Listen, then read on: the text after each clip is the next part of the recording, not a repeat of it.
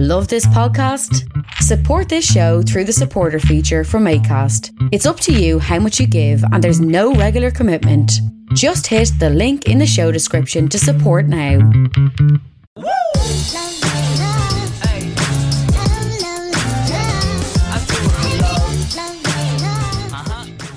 You're very welcome to another episode of the Scaling Your Business podcast. For this episode, delighted to be joined by Johnny Campbell, the CEO and co-founder at Social Talent. Johnny, you're very welcome to the show. A pleasure to be here, Ian. Thanks a million for having me. Delighted to have you. Um, a lot of people speak positively about you. Easy to see. I've watched some of your content before, and, and you're you're great on camera. And the business you're building is is is quite cool too. Um, but I'd like to start by rewinding the clock um, to when you grew up in Dublin. I know that you went to secondary school in Rathgar, but I don't know if you grew up around the area. But my question is, what was life like growing up in Dublin? Any favorite stand-up memories, hobbies? So I, I grew up in Ballinteer, um, which when I was a kid, you didn't tell people you're from Ballinteer. You said Dundrum or Rathfarnham.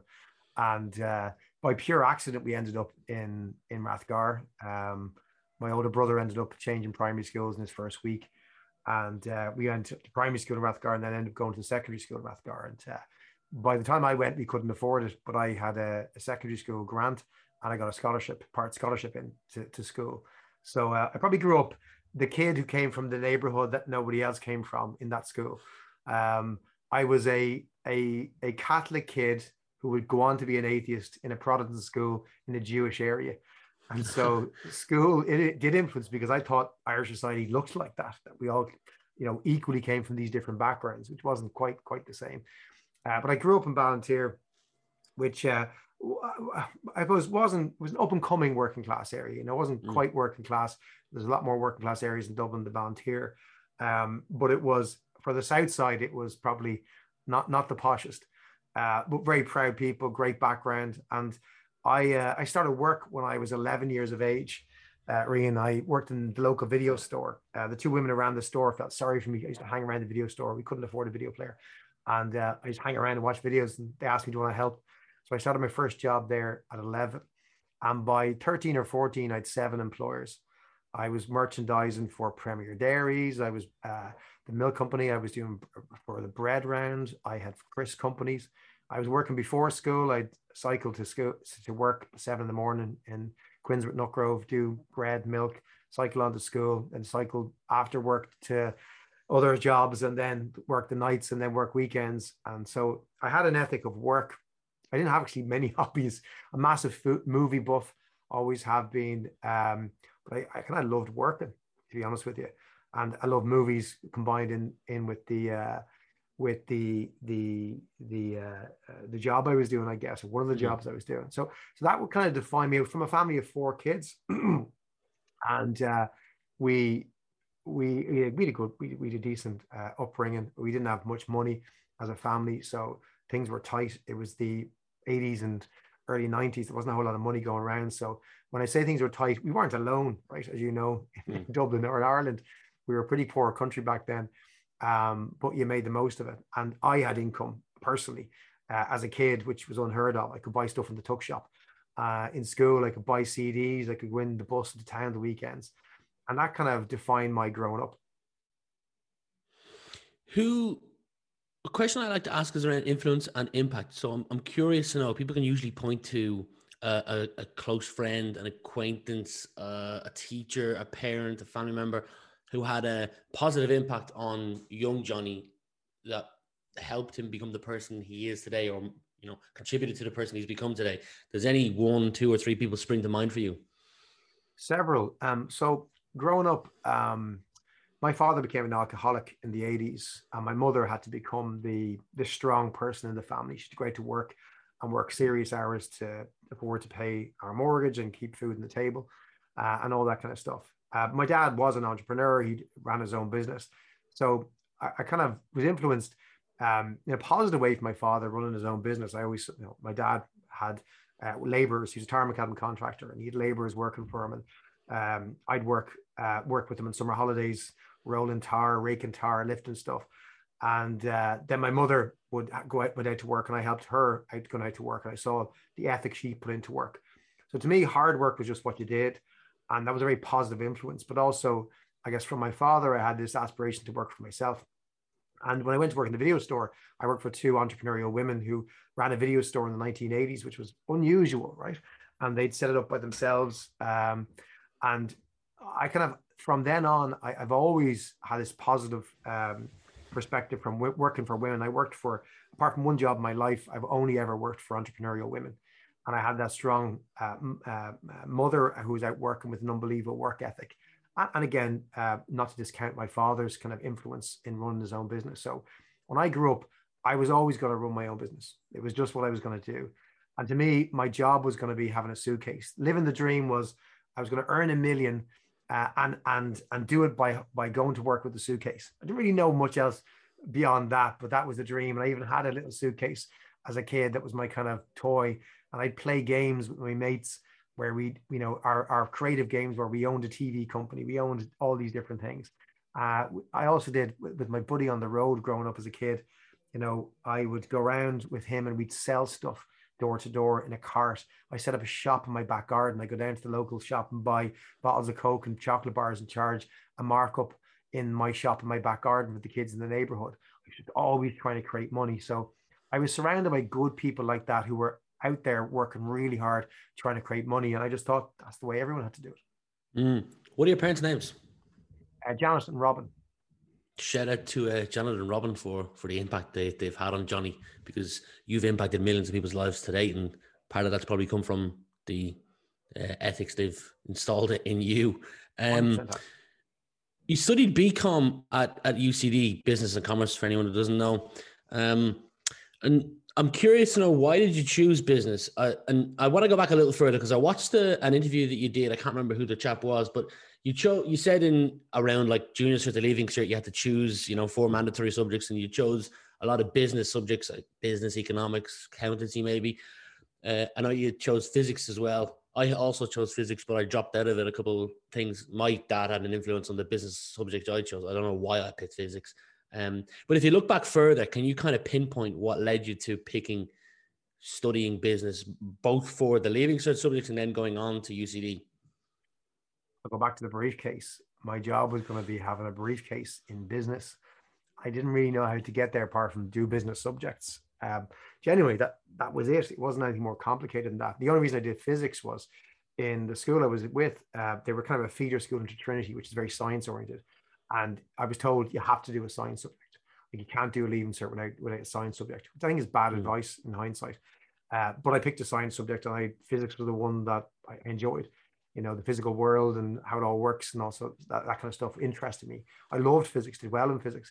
Uh, but I basically would have done another business subject if I could have instead of that, because again, I wanted to do work in business. And I didn't, I didn't understand more than that. I didn't have a definition beyond that. I didn't understand any other route into business.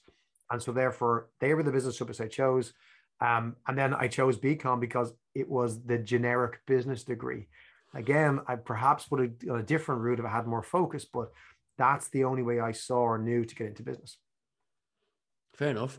Um, having graduated with that degree, you went on to do a master's. I'd like to rewind the clock to oh, 2003, I think it is when you started. I could butcher the name of this, which is why I wrote it down.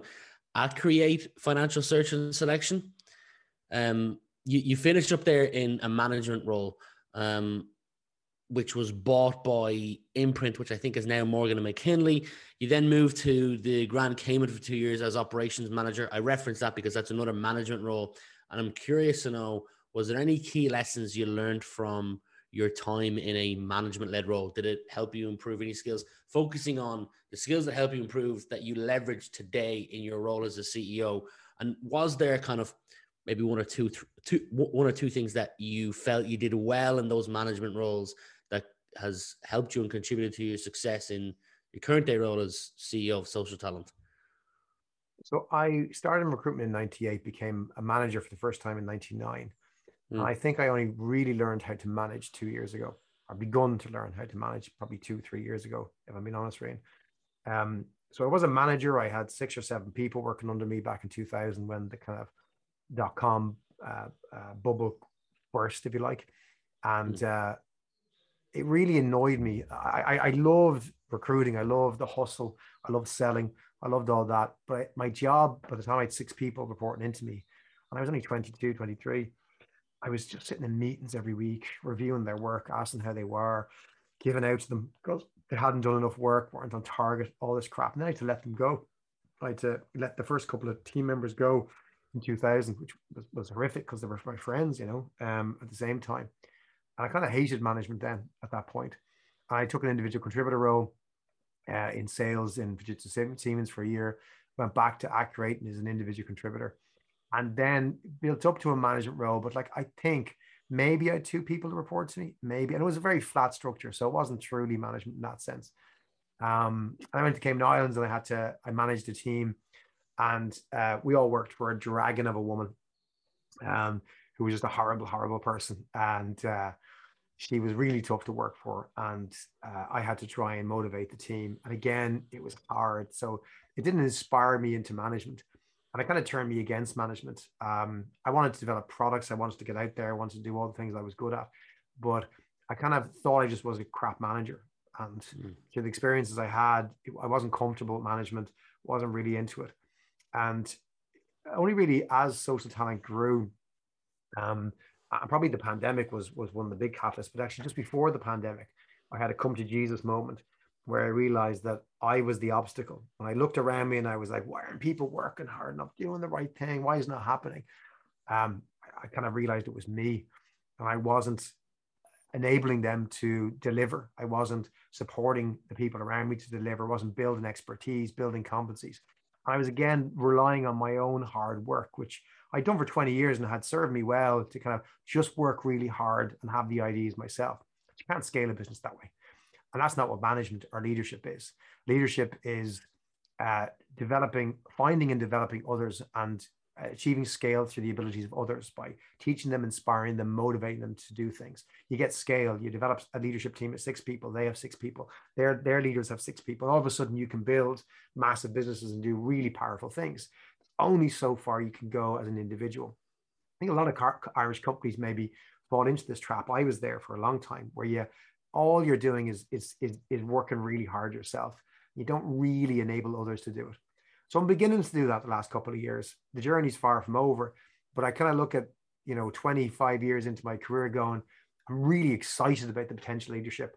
Really enjoyed the last two years of leadership development. I'm excited about my continued journey in leadership. So it isn't something you just become and then you tick the box and move on from my experience. There's many levels to it. There's many people out there who are managers and leaders, but they're not really and they haven't maybe had that moment they discover, aha. And I maybe have will have another moment in a couple of years, Reem. I go, Jesus, back in 2021, I was having that chat with Reem. I, I thought I was doing leadership right. God, I wasn't. I, there's this other thing that excites me.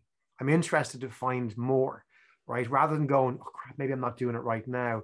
I'm delighted to know there's more. I don't want to run out of, of road in terms of what being a great leader is. And I think that's that's the exciting part of the journey. There's a book I've read it's called 13 leadership blind spots and, and i'm asking this question because you, have openly admitted that you've only really become a decent manager or become improved on it over the last two or three years and uh, blind spots are things that can like hold uh, otherwise healthy business back. Things like not building the bench not paying attention to lead generation uh, not onboarding properly. There's 13 or 14 of them. Um, looking at how far you've come over the last few years uh, when you look at other businesses, are there any blind spots that you think managers or leaders or uh, yeah managers or leaders consistently run into that if they were to just improve in that area their business would would grow substantially loads and i can only share with you some of the ones that i've seen uh, in in my business and I've, mm. I've, maybe seen in some others uh, strategy it's a word that i was first I first learned about in 1998, my first year of commerce. I only really am beginning to understand in the last couple of years. Um, and you know, people talk about the strategic process and strategy, particularly smaller Irish businesses, and particularly if you haven't worked for a big multinational who have a strategic process that you learn. There's a lot to be said for going to work for a big organization, learning the kind of ropes of these basics, and then bringing them to your own smaller business. Because if you haven't done that, you miss you miss the boat, right? Because no one's teaching you. When you're an entrepreneur, you kind of don't have any formal teacher and, and, and you, you, you absolutely need it more than anything else. So understanding strategy, what is it? Um, how to, to develop a strategic plan, execute that strategic plan. That's really important, right? Because people kind of, my experience, confuse, and I did this, confuse a vision or a goal for a strategy. And I used to say, my strategy is to get to X. Like, no, no, no, no, no. that's the goal. Strategy is how are you actually going to break it down and actually achieve it? What are you going to do differently and change? And, and that was that was something I came to late. And I think many entrepreneurs um, struggle with because they haven't had that formal background. I think um, there's a blind spot around uh, compassion and empathy in people um, with a lot of folks, and particularly in Ireland. Uh, unfortunately, I see it more and more in the businesses in Ireland. We're, we're not as progressive as we should be. I see brilliant companies overseas who really have embraced a different view of their people. Thankfully, I think in the last year and a half in Ireland, we're getting there faster with the pandemic in terms of the blind spot around, you know, people, you can't just shout at them. You know, your job is to motivate them. And if they're not doing their job, it's your fault. You either hired the wrong person, you didn't give them the right motivation, you give them the right tools. It is not their fault, right? And, you know, if you made the wrong hire, your job is to manage out. Performance management is that other piece um, a lot of what we try and do in leadership, and particularly if you do lean towards the empathetic, understanding perspective of people, you can go too far and you, you, lose performance management. You become all about, well, I got to support people and help them and excite them and give them incentives. You do have to have consequences for not performing and not doing your job. And not having performance management undermines your business, undermines your high performers as well, and demotivates them. So I think that's another, another aspect that's important your business metrics, understand the business mm. metrics, probably the last I, I, I, I, I'd lean on. And this comes from, we're an Irish business, a SaaS business in Ireland. And we lose out, um, those of us in the kind of SaaS world and probably other industries as well, you lose out because the community isn't big enough. You know, if I'd been born in San Francisco or Berlin or London, there's just stuff you'd know more about the type of business you're in. And it's stuff that other people have uh, learned, documented, and there's playbooks to how to do things. And I went through years not knowing those playbooks because of where I am, and because the ecosystem isn't strong enough here. It still isn't strong enough here. And I do my best to try and share that with others to go, there's a playbook. Like you talk about sales, there's a playbook for enterprise sales, it's the ABM playbook. There's a playbook for SMB or consumer sales. It's a different playbook. And, and too often people just don't know that. I'm not sure it's taught today in academia, in schools, but if it's not taught, who's who's showing sales leaders, entrepreneurs what the playbooks are, because you can fast track the crap out of out of your learning if somebody just shows you that and you and you trust in it and execute it.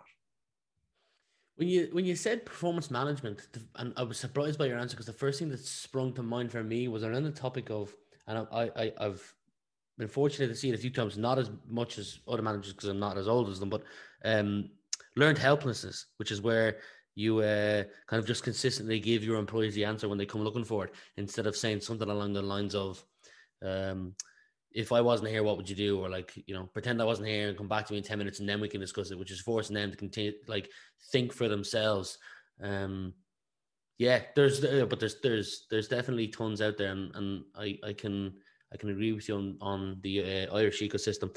Uh, you you you've mentioned the briefcase twice now, um, and I've brought up Cayman the uh, yeah, came was it Cayman Islands? Cayman Islands, yeah. Cayman Islands, yes. Um, and you said in a uh, previous interview you wanted to be a millionaire, but moving to Cayman Islands softened you. Can you explain what you meant by that? I wanted to be a millionaire at all costs. So back to again, drive as a kid, the, the, the, the strength that got me started was um, the ability to work hard. Right, I, I back myself. I've backed myself all my life. Um, uh, just a sidetrack. When I came back in the 2008 recession, set up our first company with my business partner Vince, and the world went to shit. And um, I had no money. I backed myself to keep going with our business, and I said I could deliver pizzas. I could work more hours than anybody else could work if I needed to to survive and make the business work because I back myself. I'll get up earlier. I'll, I'll sleep less. I'll, I'll put more hours in. And so when you look at that, I backed myself to be a millionaire in my 20s by just sheer graft and grit. I was willing to sacrifice all the other things to get there. Uh, in terms of, you know, I, I, had said to my wife, you know, we'd, uh, my girlfriend at the time, you know, it's all about the business. And I would sacrifice or, or delay having children, having family, doing other things, going out because I wanted to make sure that I got there. And Cayman Islands changed my perspective. Uh, my wife and the Cayman Islands changed my perspective to go, hang on a second, there's more to life. What are you doing it for? Why would you work 90 hours a week until you're 60 just to accumulate billions? Like, so what? Like, is that the prize that you got to a goal of loads of money, but you're miserable? Your family hates you, your kids hate you, your wife, your third wife hates you. You're like, what's the point? So that's what I what I mean by soften. I, I I had perspective to go. It's not the end of the world. It's not the be all and end all, I should say, in terms of uh, money. Of course, it, it, it's a big driver for all of us. You know, we'd all like more of it, um, but you have to have balance. And uh, you know, in my book, the race was to be the richest. That was my measure of the success I would have. Could I be the richest person in the world?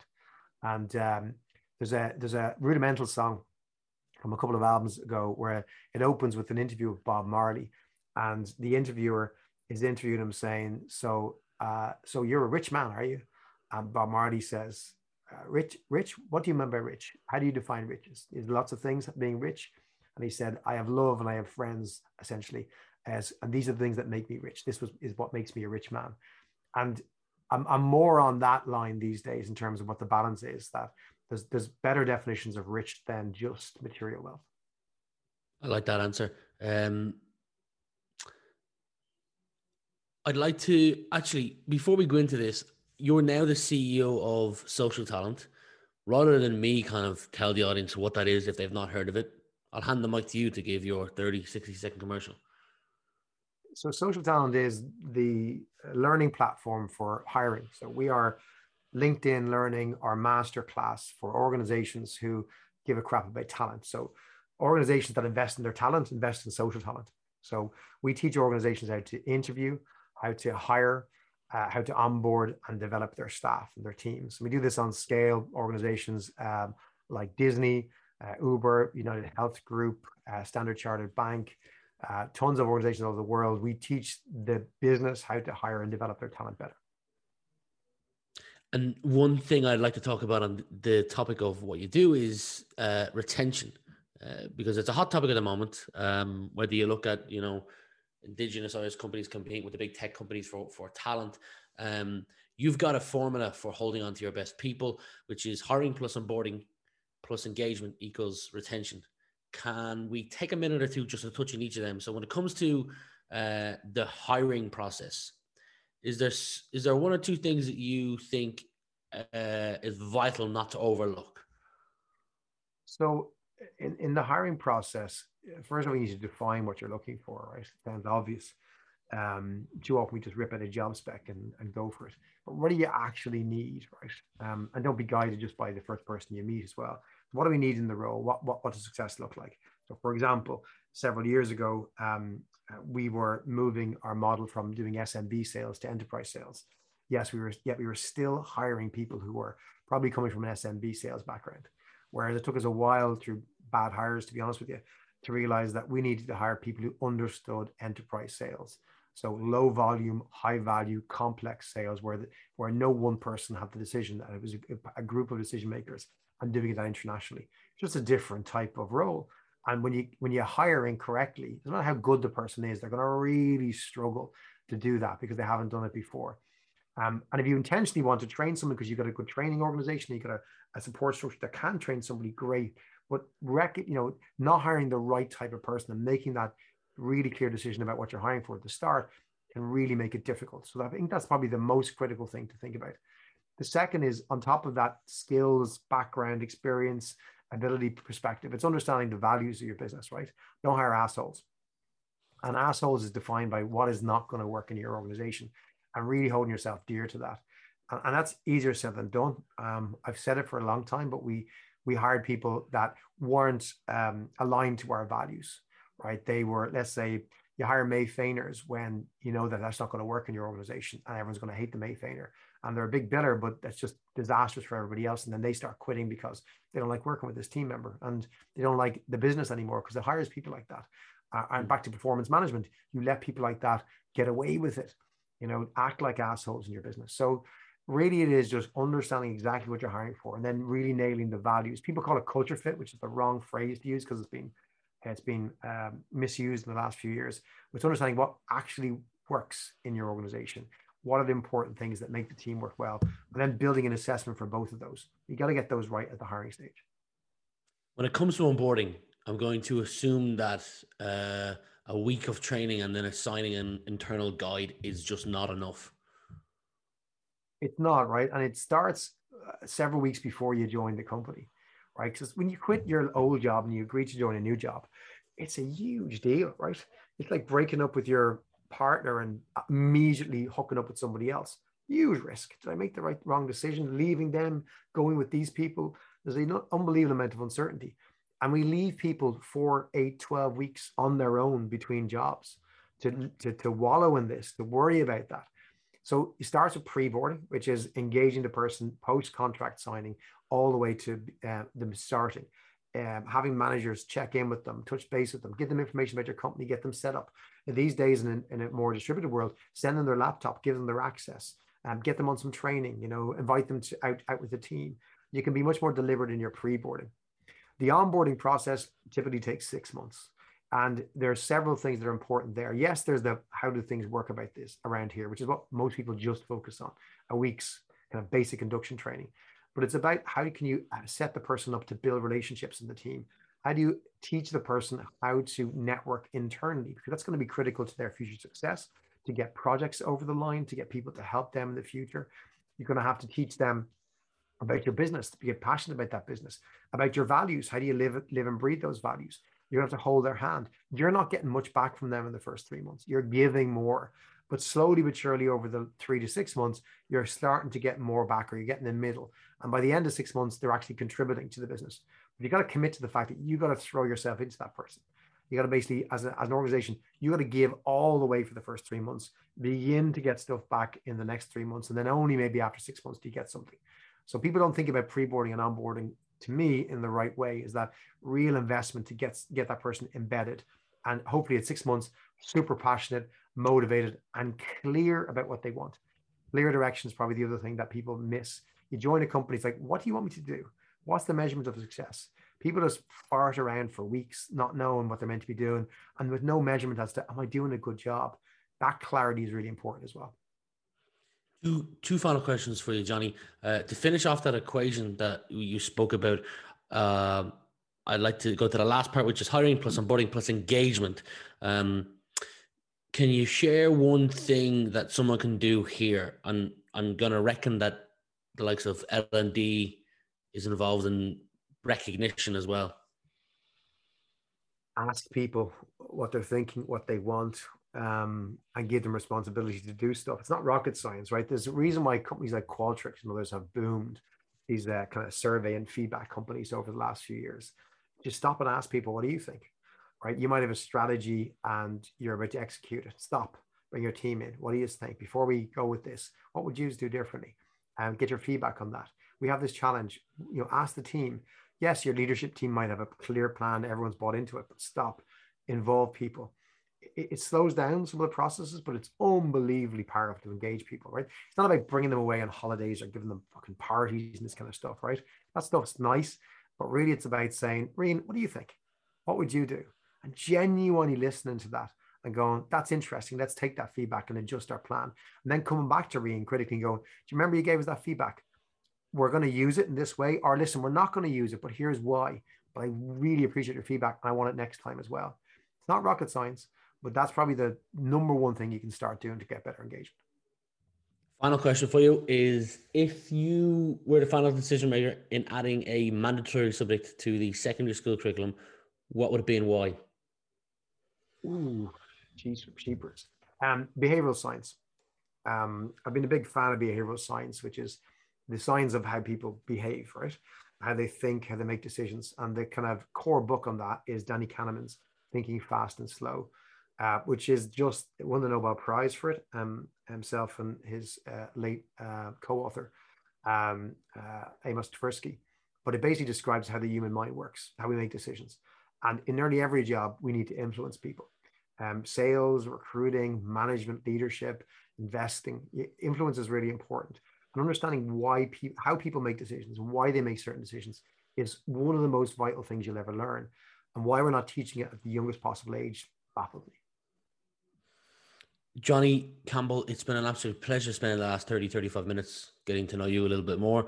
Uh, hope the audience has enjoyed this as much as I have. CEO and co founder of Social Talent. Links to everything you spoke about will be left below. But for today, thanks for being my guest. Pleasure. Thanks for having me, Rain. If young Metro don't trust you, I'm gonna shoot. Beautiful morning, Get the sun in my morning, baby.